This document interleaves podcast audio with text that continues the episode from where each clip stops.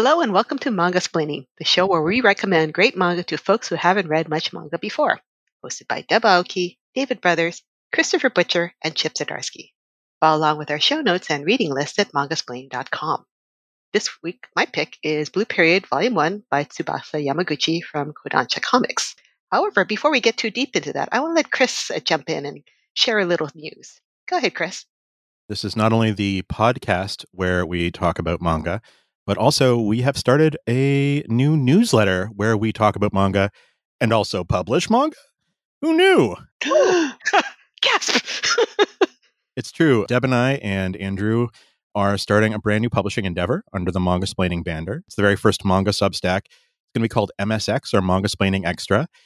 And we're going to be publishing some manga. Our first two projects that we've announced are Okinawa, which is actually two separate volumes by Gekiga, sort of alternative manga creator named Susumu Higa.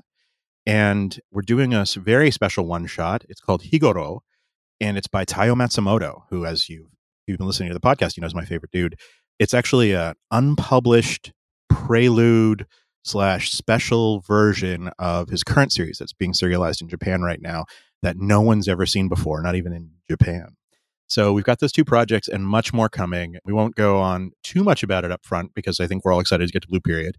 But I can say if you want to go to mangasplaining.com, you'll find all the information there, or mangasplaining.substack.com, and you can just sign up or read our first couple of couple of newsletters right away. Thanks so much for all of the support over the first year that we've been doing this podcast. It's now allowed us to do something this cool, and we're really, really stoked about it. And yeah, more to come. Will wait, sorry, will we be reviewing these books so I can tear them to pieces? I think we're going to follow David's lead on this. it depends on how it goes. Like we review Viz books. David works for Viz, and it's like David sits those ones out. So I think the books that maybe Deb recommended into the podcast, she'll probably want to sit out, and the books that I recommended on the podcast, maybe I won't sit out. But you know, maybe we'll do it as a special bonus episode, or maybe we won't review it, and we'll just advertise it incessantly every episode. Who can say? Who can say how it'll go? But I can still shit on them, right? Yeah, yeah. Like yeah, yeah, yeah. is okay. By all means. so good. I also have a frequently asked question. Ooh. What, You said Deb, Chris, and Andrew. Who the heck is Andrew? it's it's that guy I live with that I've been married to for nigh on. I've been with for almost twenty years. So That's pretty sweet. he is founding the company with us, which is pretty fun. He is an experienced writer and editor and brings a tempering, gentle hand to the proceedings. So I won't say anything like all light novels are trash. That's why he's there. uh, also, he's really good at his job. So yeah. And David obviously is not working on this because he works for Viz Media. And wow, that's a conflict of interest if he does. So And I'm not working on it because I'm really tired. he's Yeah. so tired. I'm actually founding a publisher called MSEX. So look out for that. Ooh, all raw hero to- all the time. Exactly. Chip gets me. But we should talk about Blue Period, I guess. yeah. Yeah, I All guess right. we should. But congratulations, Deb and Chris. Thank you. And thank you for being a part of all this. This is, this is going to be fun. I'm so excited Woo. when we get to announce the next two titles because I think they're going to be very, very exciting. Yeah, we're only we're mm. we're starting off. We're under promising, and hopefully we'll over deliver. Hopefully, We're working on that. Yeah. But anyway, now back to manga published by other people. Yeah, because that's what we're here for. Blue Period, Volume 1 by Tsubasa Yamaguchi. It is published by Kodansha. Volumes 1 through 6 are available now in print and digital, and there are 11 volumes in Japan. There are 12 episodes of the anime airing now on Netflix. It is translated by Ajani Oloye, lettered by Liz Blakesley, and edited by Haruko Hashimoto.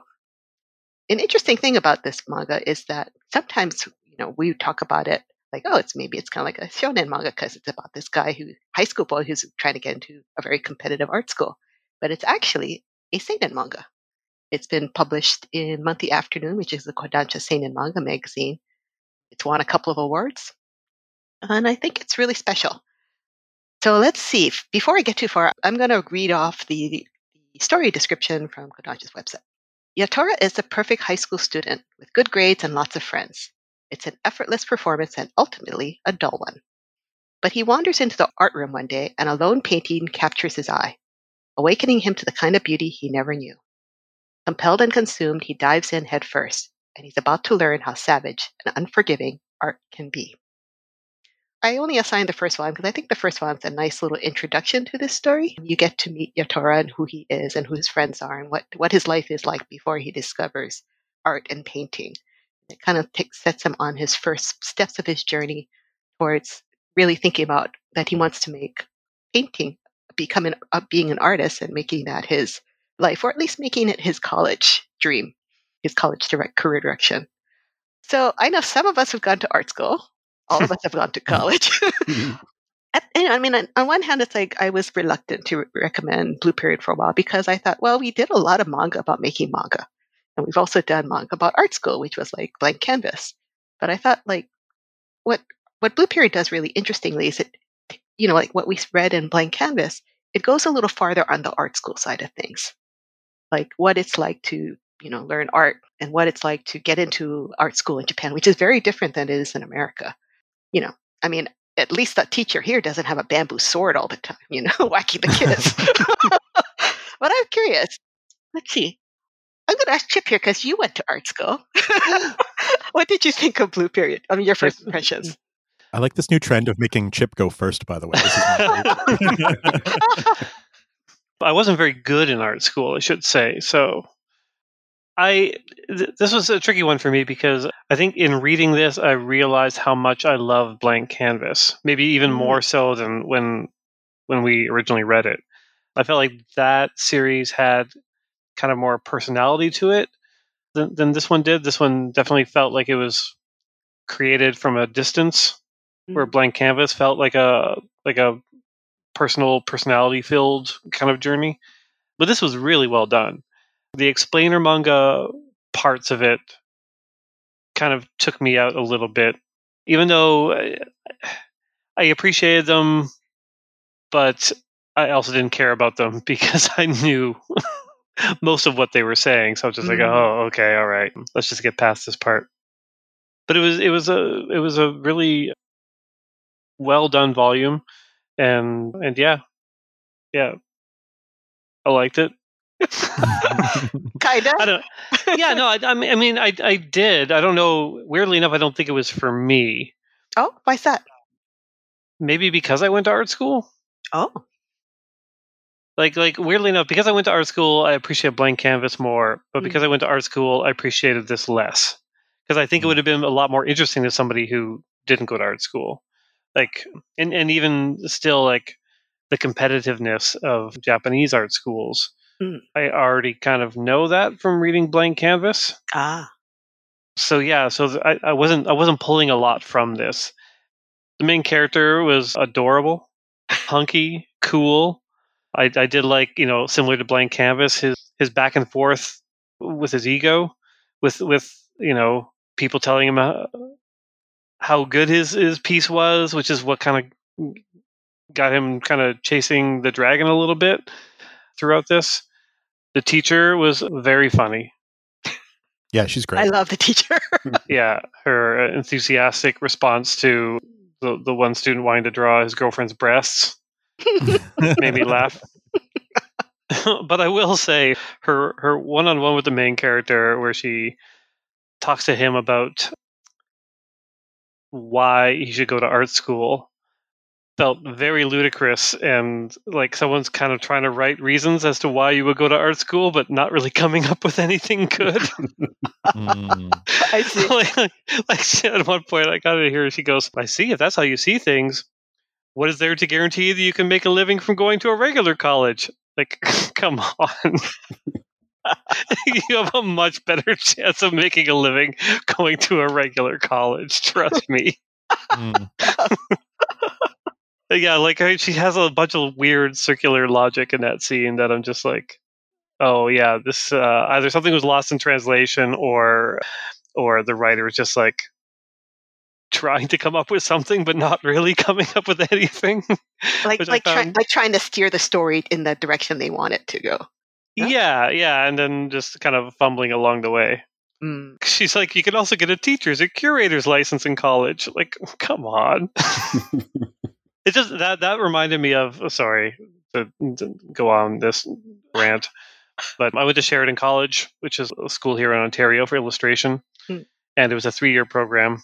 Graduated, you know, hustled, got work, and then I went back to the school to give a lecture a couple years later, and it changed into a four year program. The fourth year was added so you could get a master's in illustration, Mhm. Like in conjunction with a local university. Oh.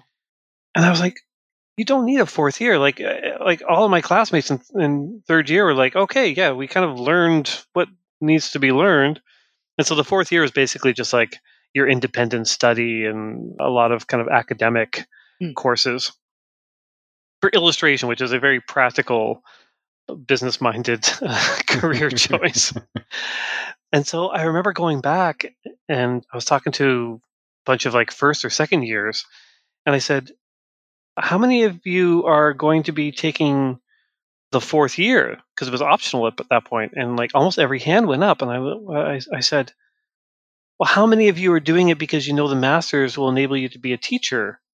And almost all the hands went up. And I remember saying, I'm like, your math doesn't work out here. You're not all going to become teachers. like, the school can't just graduate 60 teachers of that course every year. Anyways, it was just uh, for a few years I, I I I would rant about about the fact that like people saw that as one of the best outcomes of art school, which was you could then teach art school. And I'm like, oh, that's just I Oh. don't like I don't like that logic at all. Oh, I figured that out long ago. yeah, long yeah. ago. Like in in Hawaii, there's a, like only a handful of art art teacher jobs, and they Mhm. get and they get people until they die. Yeah. Oh like yeah. they they stick it out till like they're 65. So Yeah. that it's like circling around a a shopping mall, and none of the parking spaces are opening. So at a certain point, you go, I'm going to go somewhere else and park and shop, right? Yeah. Anyway, I'm cynical too. yeah. So sorry. I mean, that that was one of my weird digression there, but I, I I did really enjoy this, and there were a lot of moments in it that I, I really I really liked. I just didn't like it as much as Blank Canvas, but I will say the color at the beginning, especially the cover, is gorgeous, Mm. Yeah. Wow. Which is good. Okay. which is good for a manga about art. The the actual the author is actually a graduate of that school. I figured there had to be some Yeah. kind of connection. Yeah, There had to be some knowledge there. Yeah. Yeah. I can jump in as a please college dropout slash almost went to art school person. do tell. Mm. It's got to be a unique perspective. There were bits of this that I liked a lot, but I can totally see it as a seinen manga Mm. because even though the main character is very hunky, like he doesn't really have anything but like a hardworking personality. Mhm. Yeah. Like he's a little edgy, like he's you know a s he smokes, he drinks this and that, but like he still bears down and in six months is like ready to apply to art school. Yeah. which is kind of ridiculous, but it makes sense from a fantasy standpoint Mhm. of looking back at your youth and all the things you could have done if only, you know, you had a modicum of discipline. and what's funny, I kept thinking of Slam Dunk while reading this, Takehiko Inoue's basketball manga, because it has a very similar approach, I think, in terms of like if you look at this as a sports manga, like he finds his specialty, he finds the one that lets him kind of unlock himself, like discover something about himself, and he finds the the coach that helps him go through. That's mm, always Yeah. a little bit unorthodox. Like it's super sports manga. yeah, and the other players that like, oh, you know, that's that's a really Yeah. good player, and that's the one that tries hard. Yeah, That's the oil painting ace, you know. yeah. and there's even you know he's a little bit poor so he can't afford like the really high quality like there's it's a very aspirational story and from a like old from a comic aimed at older men perspective it makes perfect sense in that way Mhm. like chip i do wish it was a little more personality driven if that's fair to say Yeah. because i think one thing slam dunk excelled at was giving you characters who you understood off the page like Mhm. hanamichi's terrible with girls he's very arrogant and as soon as he gets like a leg up like he's going to exploit it for everything he can but this guy mostly is like a little bit anxious and does his homework in like silence where his parents can't see Yeah. Mm. you know it's different it's still very good but it's kind of a different approach so like chip i think i like the blank canvas a little bit more But as an adult, and this is like in the past, since Christmas, let's say, I've been trying to draw more often on the regular. And Hmm. so the explainer stuff was very redundant, but it was nice to see it laid out in a way Hmm. that makes sense for me as someone who's like, oh, right, I'm really good at judging this, but how do I do it again? You Yeah. Because I haven't drawn on the regular, you know, probably 10, 15 years. So I still get the basics. I still understand, you know, perspective and this and that. But the gap between what I can do and the gap between what I appreciate is like the sun to Pluto. In terms of you know like i might have played myself a little bit. But all the advice about like you know you just work hard find your specialty try a bunch of different things and most importantly finish things that you start. Finish you know try different things as you finish things. It all makes sense and i liked reading it on that front but i don't know if it was compelling necessarily you know Just just as an aside, what are you drawing? uh, right now mostly shapes. I'm moving on to still lifes actually. After reading this book the still life advice in here was really it clicked for me in my head. Yeah, okay, that's Hmm. good. in Oh, terms that's cute. of using it as a way to figure out how to see something. Yeah, you know? So i'm going to start probably doing that. I try to do it a couple times a week just to sit and have you know uninterrupted drawing time but like i was on a plane recently and i just spent the entire flight it was a couple hours just drawing squares and then drawing smaller squares inside the squares Hmm. get used to using the apple pencil which is actually on top of my thingy right here Hmm. Oh, neat. Mm. yeah so yeah it's cool i like it a lot i'd probably keep reading it but i don't know if i would have picked it up myself if not for deb's glowing recommendation That's fair. yeah but i love the student drawings in here i think that's a really cool way to do that yeah, Yeah, that was a nice touch that they actually got real student drawings, and it, wa- and it wasn't just the manga artists drawing what they thought were student drawings. yeah I, I felt a little bad for the the people's drawings when they were supposed to be the bad drawings. Oh, that's a yeah, fair. I don't know. Uh, so, Chris, what did you think of Blue Period? I'm glad I didn't go first this week because it, both Chip and David arrived at all my points. So now I get to just reinforce everything. This is a sports manga. This is absolutely a sports manga. And it's told in that way, right down to like right down to like how plays work, like on the field, if you're reading like an Eyeshield 21 or something, or like how a play will work on the on the court when you get into later volumes of, of Slam Dunk or even real. And yeah, it isn't there's a like visceral quality to all of Akiko Higashimura's work, frankly. but Mm, but her autobiography, her memoir, Blank Canvas in particular, has, has that visceral, upfront, you're in it kind of a place. And there's so much distance here. And the places, I feel like that's actually on purpose. Might be being generous, but I feel like it's very deliberate because the places that have the least amount of distance are the places where he actually loses himself inside of art. The part where he's tumbling through the sky over Shibuya, like as he's thinking about Shibuya, actually has a beautiful visceral quality that is Mhm. more in the moment than almost anything else in the book. Deb actually shared a sequence with us from volume two because it is her favorite sequence. And that was so real. Like that actually felt like really, really real to me. I teared up reading it. And it, it's about why he wanted to go to art school and talking to his mom finally, which is, they sort of dance around this, this volume. Thought it was a really good parent child confrontation when a lot of that stuff is usually pretty weak. So yeah, I think if you like sports manga, you're going to like this. It's written exactly like sports. I really liked I really liked that aspect of it, but like Chip, once you know the sports manga stuff, uh, once you know the things that they're trying to explain to you, you're just waiting for it to be over because it's like, oh my god, you're explaining like like perspective types and like shading a cube. And it's like I I did that for the first time a very long time ago, and it's just uh, like you know, it's not like I said, like like David said, it's nice to see reinforced on the page, but yeah, man, that's not it's not where I'm at. And it's interesting too because the sports manga that I like the best don't do a lot of that. mm. Ping pong, which doesn't do it literally at all. It doesn't explain even one aspect of ping pong in any way. It doesn't doesn't care.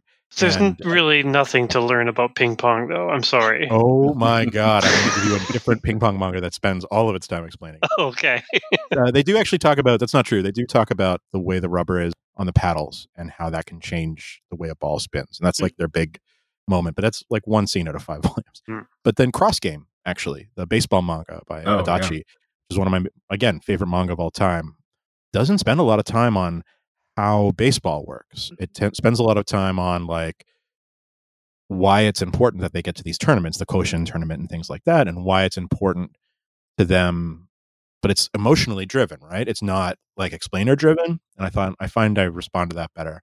And that's, you know, the stuff that I bounced off most of in Blank Canvas was the really explainer stuff, but it was short and it was all about her emotions and her reactions to it and the other characters.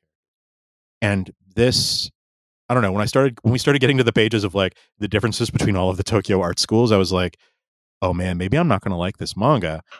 And it really redeemed itself by having a lot of really beautiful sequences where it was like, oh, okay, it's not just going to be an explainer manga about different artistic techniques and how to apply for school and all that kind of stuff. It's actually going, it's trying to say something. And that scene in volume two that Deb shared with us reinforces that, that there is going, there are going to be human connections here, that the characters have more to them than maybe are f- first appear. You need that. I don't know, man. I, this is one that I didn't lose myself in like I did blank canvas. I was like looking at how it was constructed, and it was like you need that sort of blank seinen protagonist at the beginning who doesn't have a lot of personality because this is the kind of book that you need to have the reader project themselves into. Whereas blank canvas, it's her story. Like you're there because she's interesting. This, you're here because the author thinks that this idea is interesting. This journey is interesting. Yeah. yeah. So I think that there's a lot there. I have more to say, but uh, I think we haven't heard what Deb actually. thinks of Blue Mhm. Period. Deb, what'd you think of Blue Period?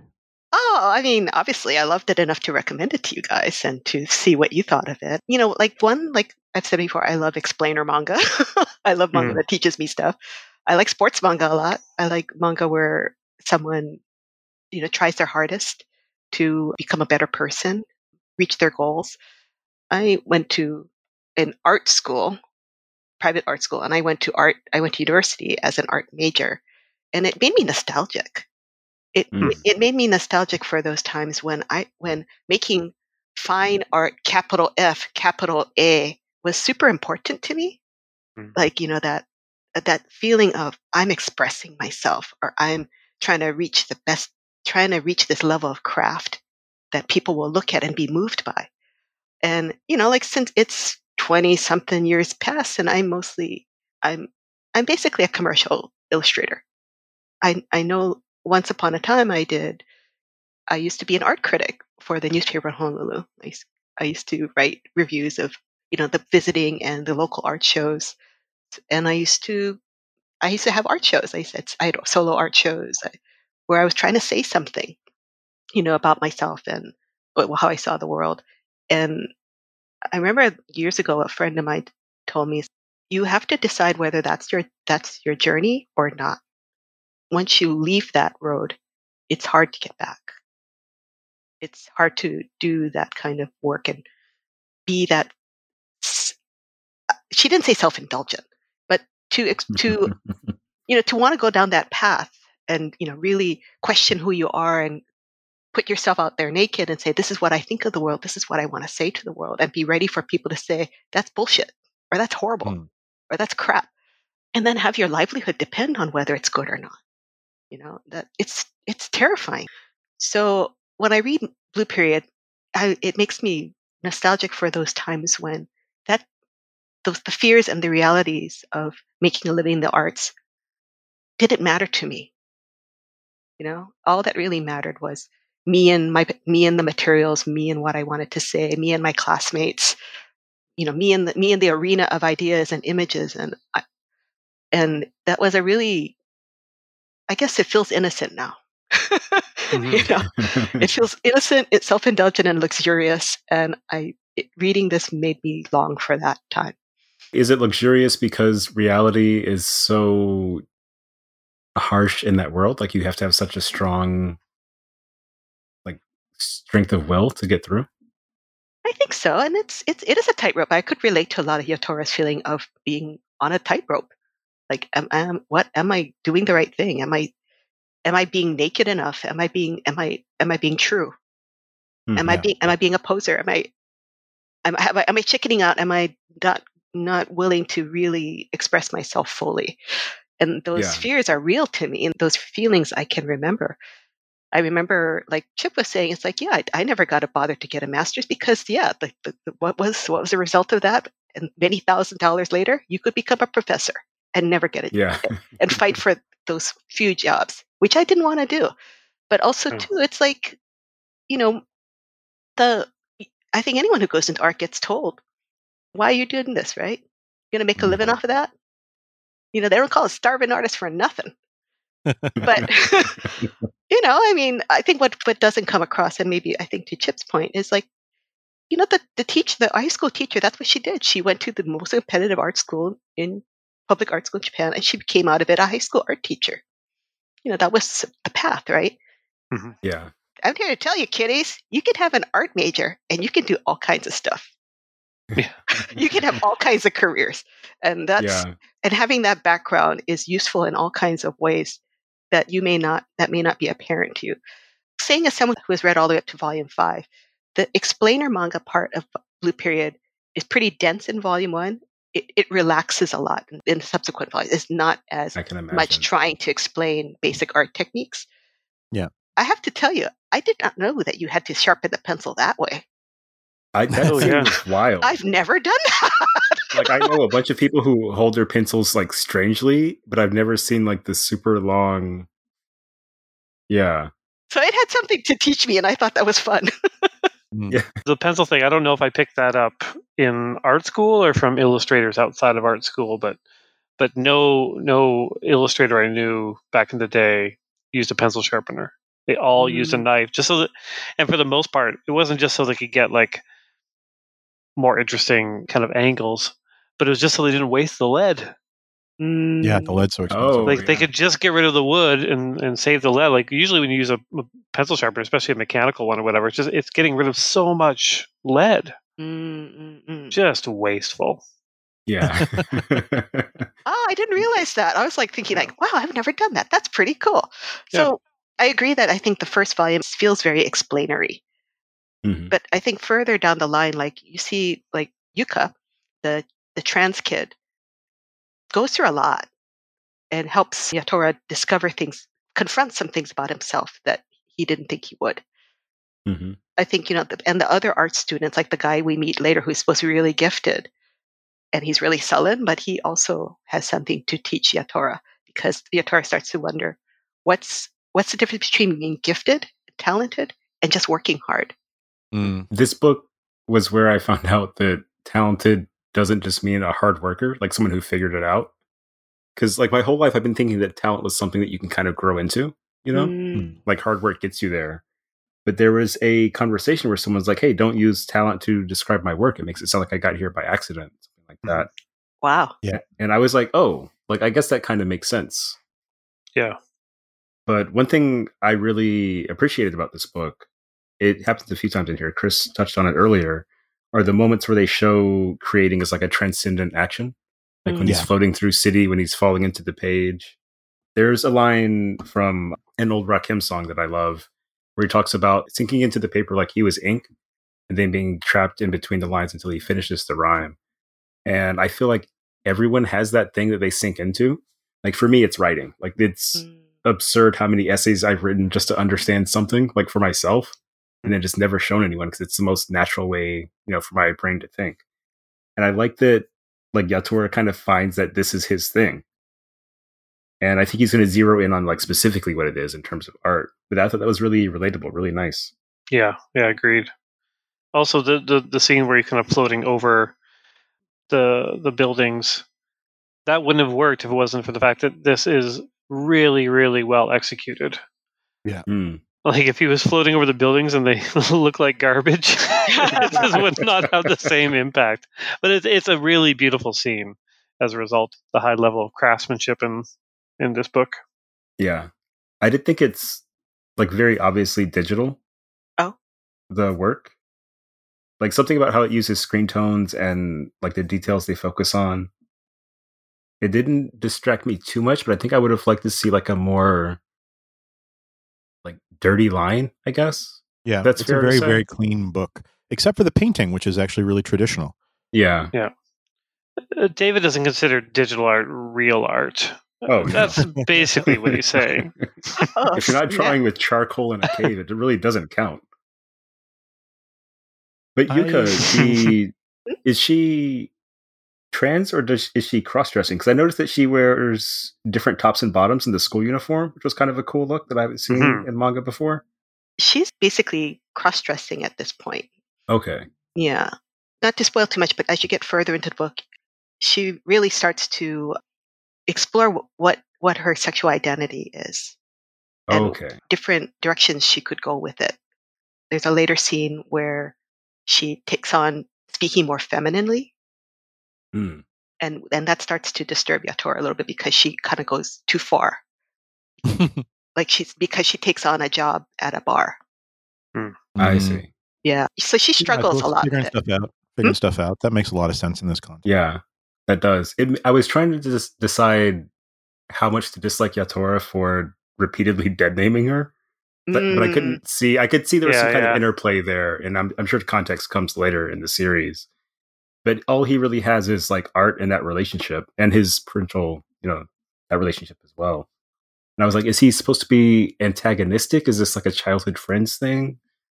No, I think he basically just Yeah. meets her in high school.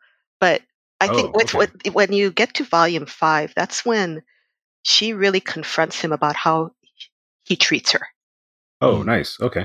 and kind of like, kind of like pushes him farther, as far Mhm. as like what are how naked are you willing to be in your art? Mm. How Mm. how how much of this this mask or barrier are you putting between you and other people because you're trying to be perfect or trying to make make yourself a people pleaser? Mhm. and and even the teacher confronts him about that, right? Like what I found was really neat about the teacher is that for someone who he, he seems really easygoing, she is actually very thoughtful and notices things about each student and approaches them all uniquely and meets them where they are. You know, Yeah. like she says, "I can see you're a little too concerned with pleasing those around you." Yeah. Right? And then the, the challenges she gives them, right? Like in the class, she knows the kids are there for a cruise class, so she just says, "Draw something, you know, it's like scenery, right?" And yeah, if you want to draw boobs, go ahead, draw boobs, make them nice and squishy and whatever, right? Like she meets them where they are. But when it, it comes to the art club, she gives them much more challenging assignments that hmm. they can either do or not do. But if they complete it, they really will grow. So I, I thought, as as a former art teacher, I thought this is super thoughtful assignments. She's hmm. giving she's giving nice feedback, useful and constructive feedback.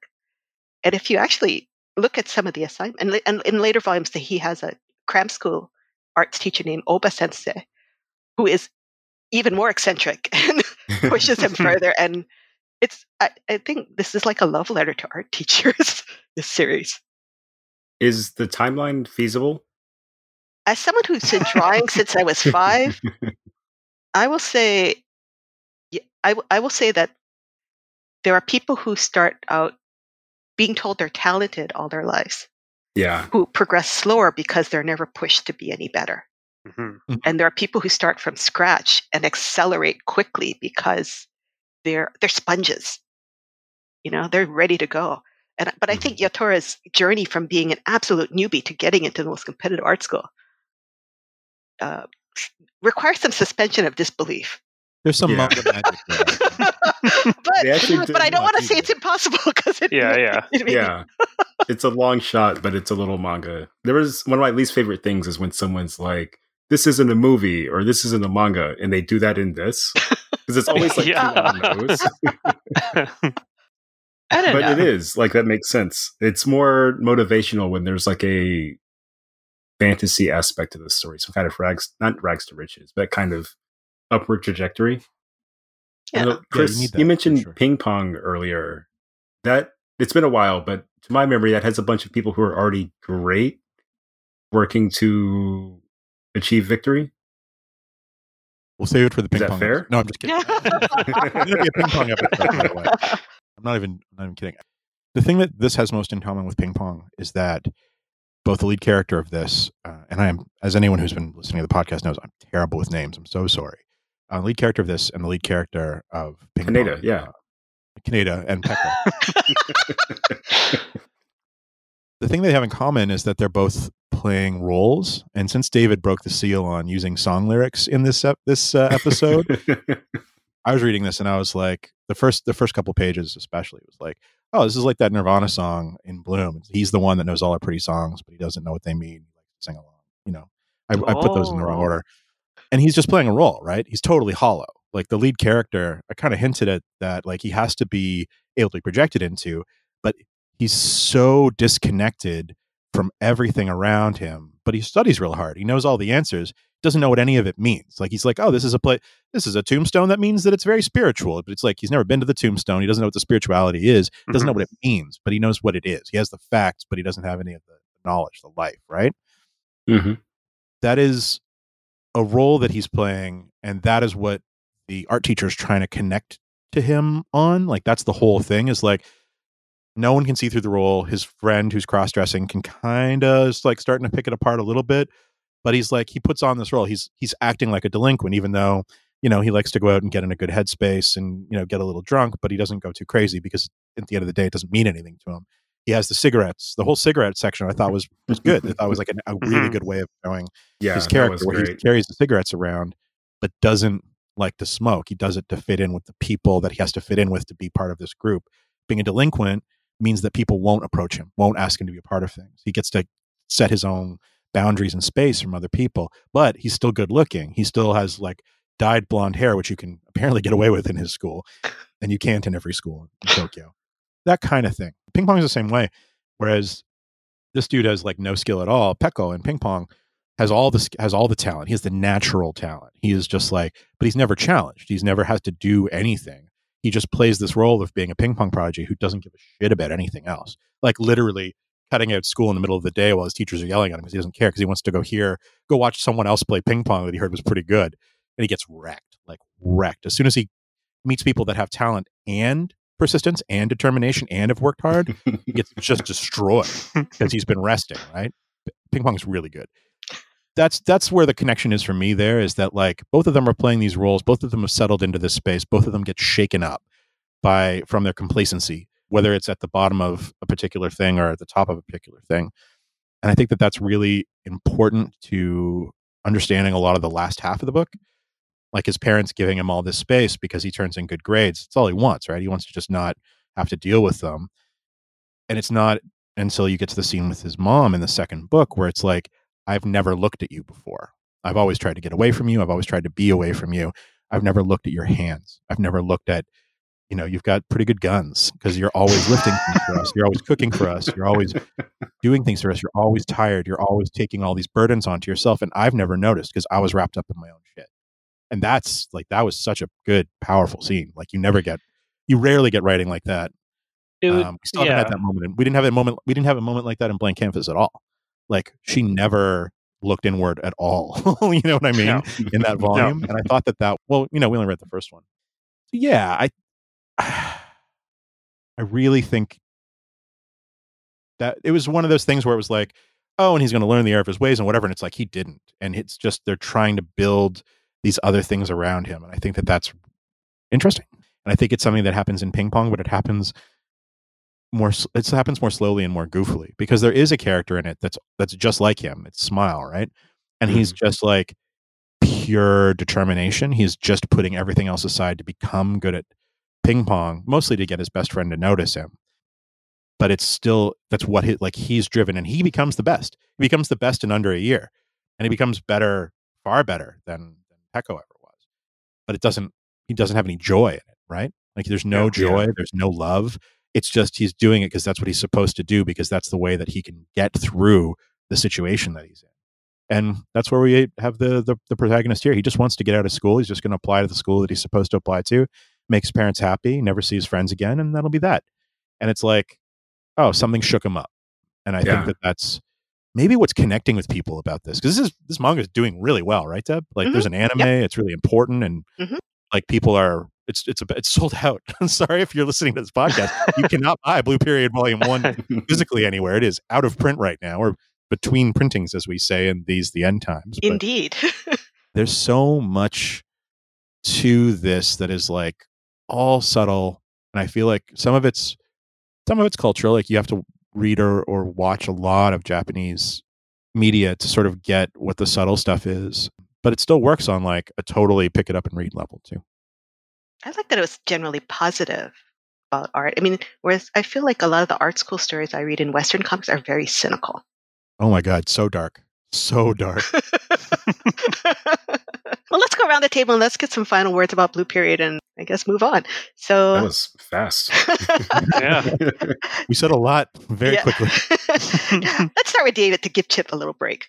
yeah. Whew. So my final thought will build on Chris's last thought. I got caught up in synonyms there for a minute. Mm. Passion and determination, I think, are the parts where this book, where those intersect in this book, are where I connect with the book the most. Like when he finds a thing he loves, but also when he like has the will to just sit down and do the thing that he loves. Because there's this old saying that I heard a lot growing up, but I didn't get till I was grown that uh, there ain't nothing to it but to do it. And it's Mm. true of literally everything. Like you have to do it. If you don't do it, it doesn't happen. Whether it's like creating art or making good things happen. And the hard part is finding the will, finding the talent, finding the approach that works for you. And I think that where this book is good is that it shows you an approach that works. And it also, by virtue of all the explainer stuff, like if you need a blueprint, this is kind of like a decent on ramp. Need it. So pretty cool. I'm curious to see where it goes. I might watch the anime to see how the next couple episodes land. Yeah. I've had it playing in the background since we started the conversation. It looks like the first two episodes cover the first volume and a half, maybe. Oh wow. Yeah, right. quick. if you watch all 12 episodes, it takes you pretty much up to volume six, I think. Yeah, it's A- wild. and it'll give you a good a good stopping point. I don't know if they'll they'll continue it to another season, but I think it's really nice to see these images in color and in motion. Mm, It's pretty faithful to the manga. Yeah, all the hair colors are a surprise, but that's always helpful. Yeah, yeah, well, that's true.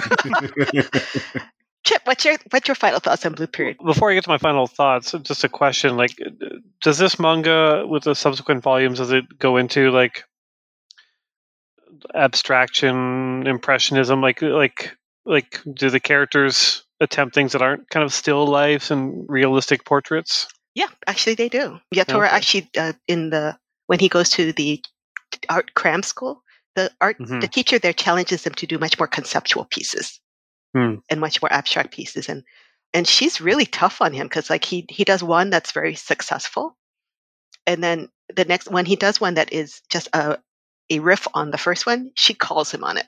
Mm, that's pure sports manga. He's like it's really unexpectedly strong in one very specific thing and then can't do the other things and has to like regroup and figure it out. Oh my god, sounds great. It's like it's like ninety percent of superhero comic book artists. Mm. Yeah. it's kind of neat because she does then the, the subsequent volumes that that teacher could, uh, forces him to think more conceptually about why he creates art and what he's what he's trying to say and to go beyond just drawing what's in front of him they talk about composition they talk about you know creating different ways of expressing the same subject in front of you than other people and his fellow students challenge him as well Okay. it does get more challenging Yeah.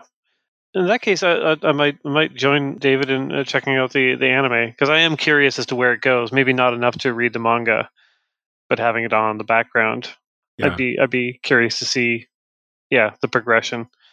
Looks like it's subtitles only right now. So Oh, get ready for that. wait a minute you Uh, don't like subtitled anime no, I do. oh you do Yeah, I'm Yeah. neutral. I like both. I mean, I just like cartoons. oh Yeah, I'm I'm I'm I'm on the fence. I haven't I haven't watched enough to really have a strong preference. I don't. Okay, this is this is this is my my big take, and it mostly stems from seeing like kind of foreign language films in the theater. I don't like subtitles because it Mm. actually takes my eye away from what it should be doing, Yeah. Hmm. That makes sense. and I think it, it's a disservice to the. It's weird because you lose one thing, you either lose the the cadence of the voices, even if I don't understand them, or you lose a lot of what's happening visually uh, on the screen because you're you're you're busy you're busy reading. So I I, I tend to I tend to lean dub. Is that what it is? Yeah. Subs versus Yeah, dubs. dub. Yeah, I tend to lean more dub as a as a result. Oh, interesting. Yeah. 30 years ago, that would have been an, an incredibly controversial opinion. gonna be I'm sure. I mean, incredibly controversial opinion now. Yeah. Spe- Speaking right, of controversial let's opinions, Chris, what's Yeah. your take on this? It's weird. Yeah, some people can just read subtitles as they're reading the, the images and the frames. It's like comics, right? Like some people actually read the word balloons and then look at the art and then sort of take all take the frame in, the panel in all at once. And some people just look at the whole thing at once while reading and it's the same thing at the same time. No, that's bullshit. No, man, like it's sorry, sometimes if I'm speeding through, I'll read just the word balloons, right? And then realize I missed stuff. No, some people can just watch subtitled stuff and it's not the same thing. I think people read things differently. I think we approach visual liter- like visual things differently. We process it differently. I think it's fascinating. So like actually no shade. Like I can't I can only watch dub stuff if I'm doing literally anything else, including my phone. If I'm watching subtitled stuff, it takes all of my attention. Mhm. But I usually can't watch TV without looking at my phone now. So it's probably a win to watch It- things. in it's dub. it's a problem in my household right now because I want to watch the Mads Mikkelsen movie Another Round, Mm. Oh, which yeah. is subtitle. And every time I suggest it to my wife, she's like, "Oh, the subtitle one." Mm. And I know it's because she likes to look at her phone. Yeah. And I'm just like, "You need to you need to commit to me and to this movie. and to Mads Mikkelsen. It should be easy. It should think. be very handsome. very handsome." Anyway, sorry. No, Yeah. no, it's good. It's- yeah, final thoughts. I don't really open up on the podcast much. I leave that to you guys. Art was always really lonely for me. Uh, making art, I really loved it, but it was never the only. The making of the art was always really lonely. It was always very solitary, and not just solitary, but lonely. But I would lose myself in it, and it was making things like zines and mini comics and stuff like that. That part of it, sharing it with people, was the like judge on a finished product. Don't be involved in my process kind of a stuff, right? And as I started writing more online, I stopped drawing because writing was more immediate and that feedback was more immediate and it was it felt better, frankly. Uh, Yeah. drawing was like being alone and then turning something out. And even if it was good, even if people liked it, it was so much work. Whereas writing something was so much easier. When David, I think half a year ago, when you said exactly that, uh, I was like in my head going, "Oh my god, David gets it."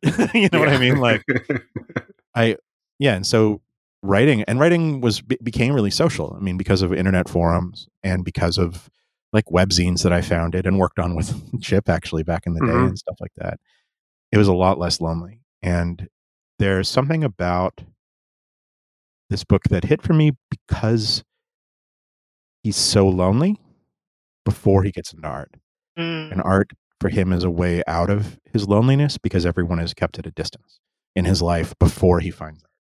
I Thought that that was maybe the most successful part of this. Is that well? For this is the part that resonated most with me. So it's why it's probably I've had a hard time getting back into drawing. Uh, I did try a few times after we had the "We Should All Draw Each Other" episode, and Deb did that awesome drawing of all of us. and But, psyched uh, everyone else out. Yeah, it's Mine's still coming, by the way. Shush. doesn't feel good like it used to. And maybe I got an Apple Pencil for Christmas. Andrew, my husband and business partner, got me an Apple Pencil for for my iPad for Christmas, and so I'm, I'm going to start. I'm going to start on that again. It's Yeah, hard. it's- It's, it's hard tough. because you can with with art you can see that you're not good. Yeah, Mhm. With not, writing you can't usually. I'm usually. not as good as I used to be in art, and that's Mm. even worse Hmm. because I've fallen. I used to be. I I was I was approached to pencil a pro project. Wow. and I covered up. Um, sorry, sorry for the bleeps, everybody. because I was overconfident, because I thought I could do it, so I didn't put the work into actually doing it, so it never got done. Hmm. And kind of when I stopped drawing, and I, it feels bad when I draw now, because it feels like I didn't make it when I could have made it. You know, when I got when I got real close, and it feels good when I write. it feels like I'm still like even now, like when I put stuff back out there, like, yeah, I, that's a good turn of phrase, or like, oh, that's an idea that I had that I feel like is actually on the page. Writing the show notes has actually been really, you know, some weeks it's hard when I can't get to what I want to say, but sometimes sometimes it's really good. So for it to bring up those kinds of feelings and for me to even want to talk about them, I think it has that going for it. I think it did give me a space to be in this manga. Whereas Blank Canvas, which I think honestly better, didn't have any space for me as, as a reader, as, as a person who went through a similar journey to her.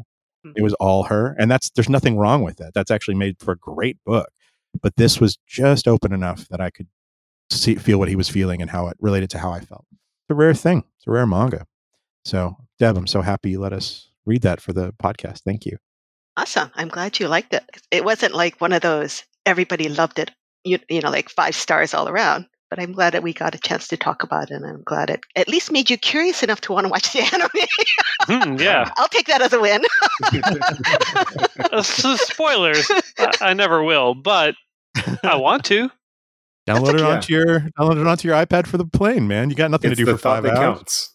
Are you Okay. kidding? The plane is like the, my prime work spot. I love working on the flights. Mm, Get yourself some business class, Chip. You deserve it. Oh, I, oh, I did. Oh, I did. All right, and that was our little chat on Blue Period. We'll be right back after this commercial.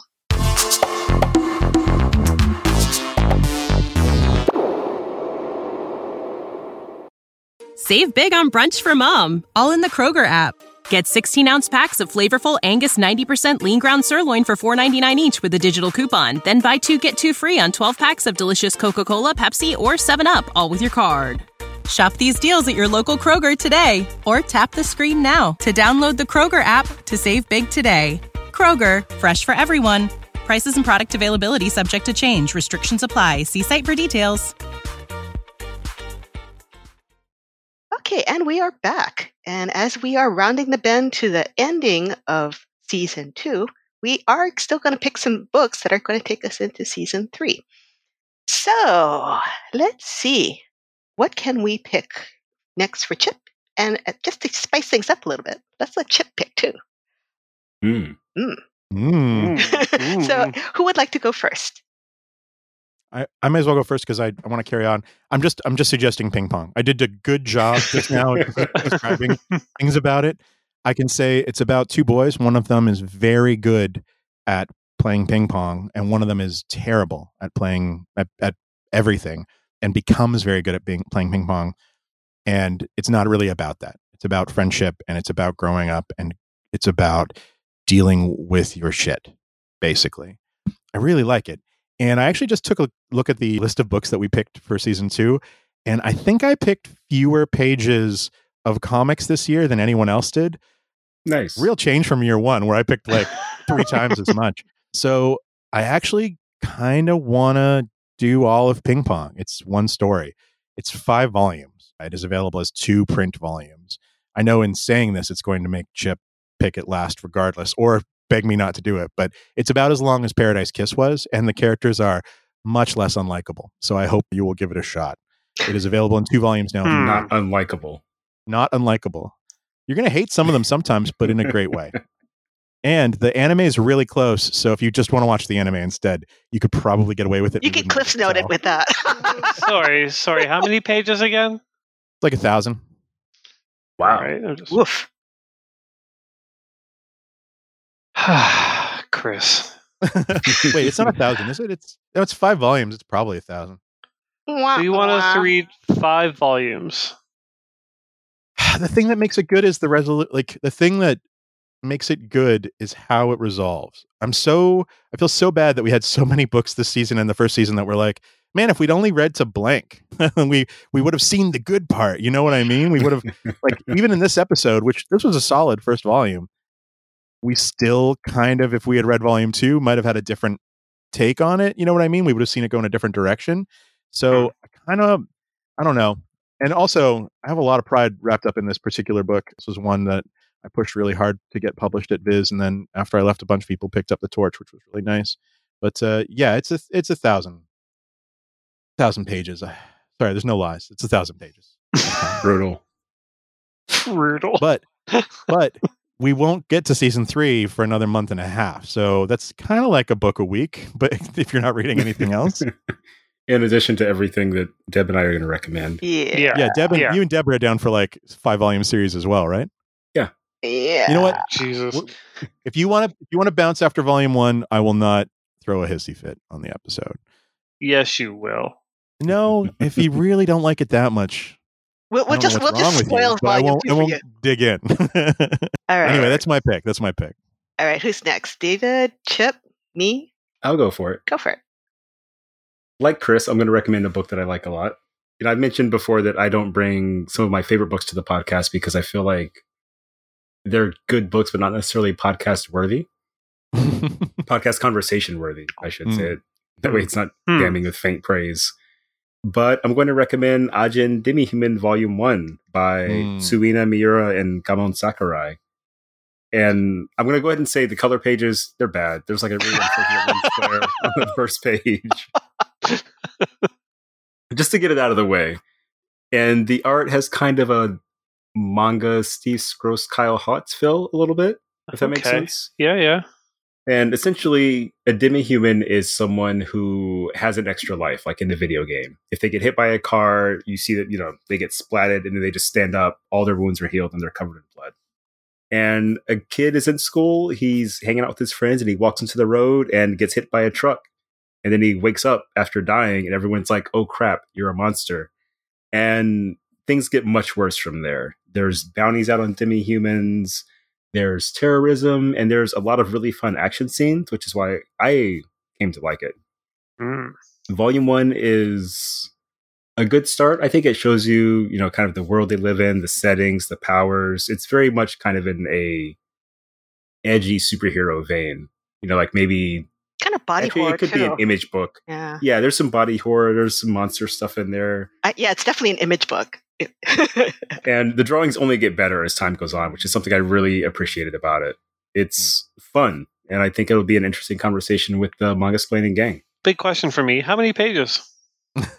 Unfortunately, it is 231, but that includes the cover, so you know it's not that bad. All right. Deb? All right. I'm going to give you a choice of do you want more sweet and funny or do you want more smut? What's behind door Hmm. number two, Carol? All right. Yeah, let's go smut. Smut! Yes! Finally, okay. Now, the obvious choice would have been Dick Fight Island, but I don't Mhm. think you're ready for Dick Fight Island yet. Okay. You need something a little more straightforward and smutty, and that is Birds of Shangri La. it's by Ranmo Zariya, and it's basically has so many yummy things about boys love manga. Basically, stars a guy who is hard on his luck. He needs some money. The job he gets is to work as a fluffer at an at a tropical island that is a brothel, male only brothel, high end, where only really cute, sexy guys live. Now, this guy's straight, but his job is to treat the actual the actual guys who are being paid to have sex with them, making them feel sexy. So there's a, there's a classic thing, right? I Okay, mean, one okay. is this super exotic setting. There is the straight guy who discovers maybe he's not as straight as he thinks, and there's Hmm. lots of decadence. It's All right. yummy. I got a question for you, Deb. Mm. How many pages is it? 195 pages. Mm, in the in the lead. Co- cover included? And the other one was 144 if you want something shorter, but you know, we'll get to that. No, no, no, later. no. That's that's good. Well, it's interesting you bring up Dick Fight Island because that was going to be my pick.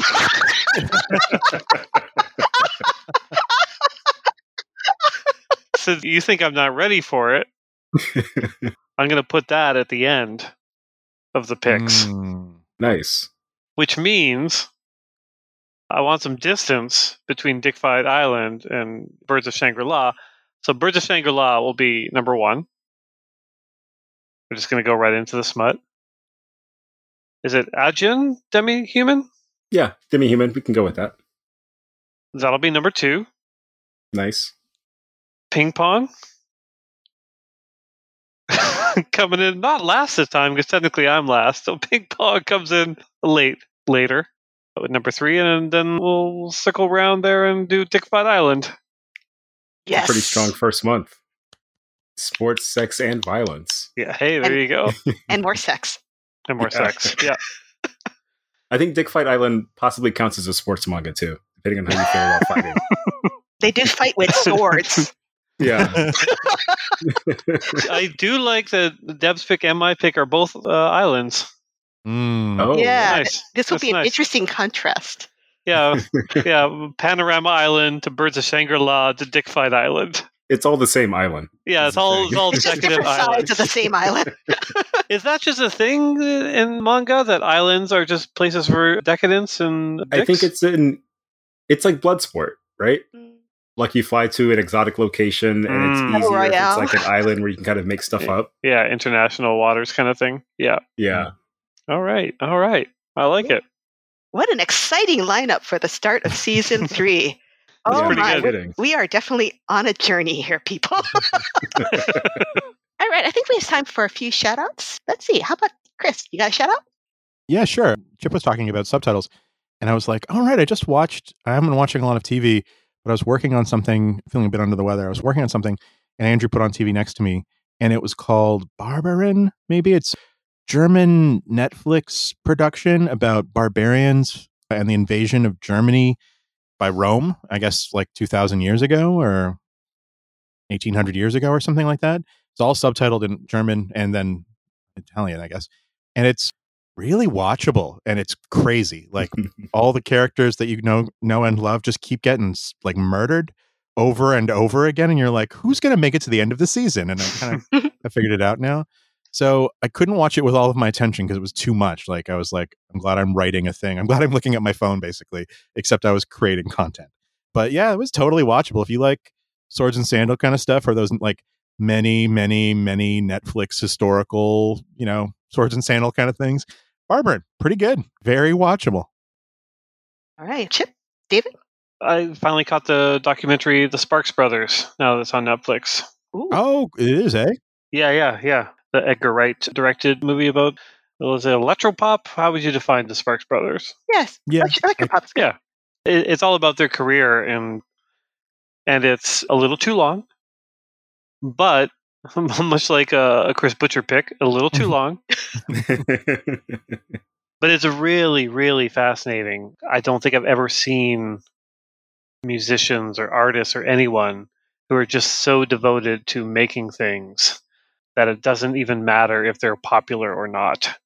Mm. And they they ride the waves uh, high and low, and they're not decadent. Like they're not driving around in uh, crazy cars or anything. They just like have a very modest life, and they've they've made it that way so they can just keep making stuff, even if nobody buys it or goes to see them.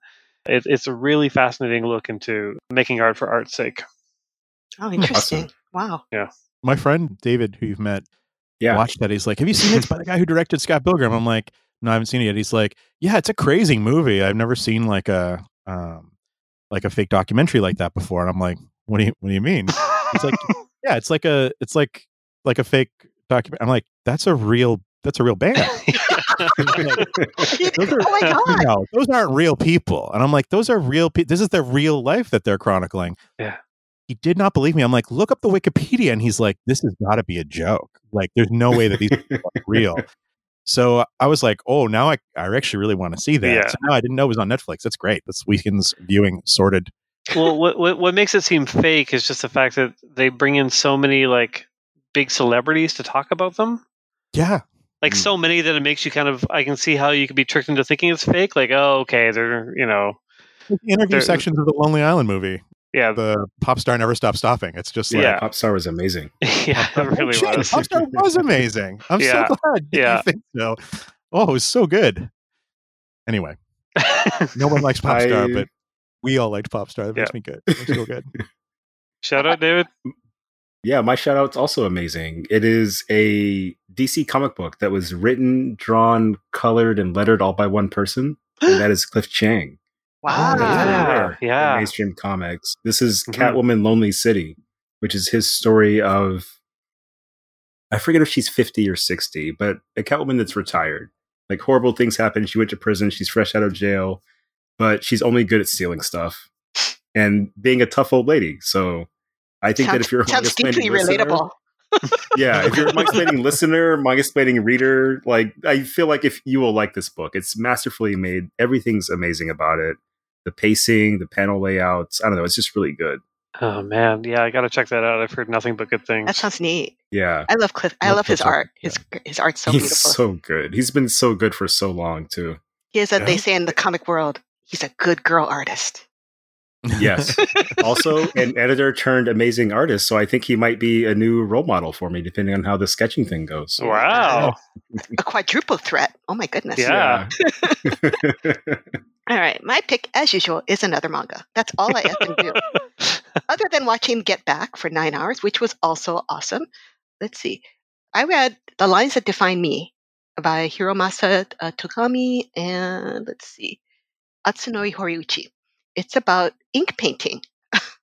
it's an, it's kind of like it it tangentially follows Blue Period. But it's basically about a young boy who discovers Japanese ink painting and it's really fascinating. There's a lot of things I didn't know about ink painting and how expressive it can be. How much you can with just black and white and black and white ink and water, you can express colors and emotions and subtle, very subtle things. Hmm. It's really nice. It just came out this week, and I think it's worth picking up. Cool. There's a Takehiko Inoue art book called Sumi. I think it's Japanese for ink. Mhm. Is that Mhm. similar? That's correct. Yes. He Okay, has, I, am pretty sure I have that. I got to pull that off my shelf. yeah, he has sumi and he has water. So sumi is all black and white art, and Mhm. then water is color art. Oh, They're sweet. they're both wonderful books. I yeah. I would love to see him. I really would love to see more of Takehiko, I, and I want us to talk about Takehiko Inoue's work sometime. But I keep finding smuttier things to bring into the mix.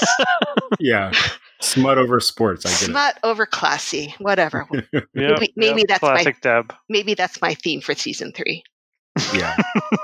Anyway, thanks so much for listening to Manga Splaining, and I hope if you love Manga Splaining that you will join us on the Manga Splaining Extra Substack because there's more of this wonderfulness to come. Thank you, and we'll see you next time.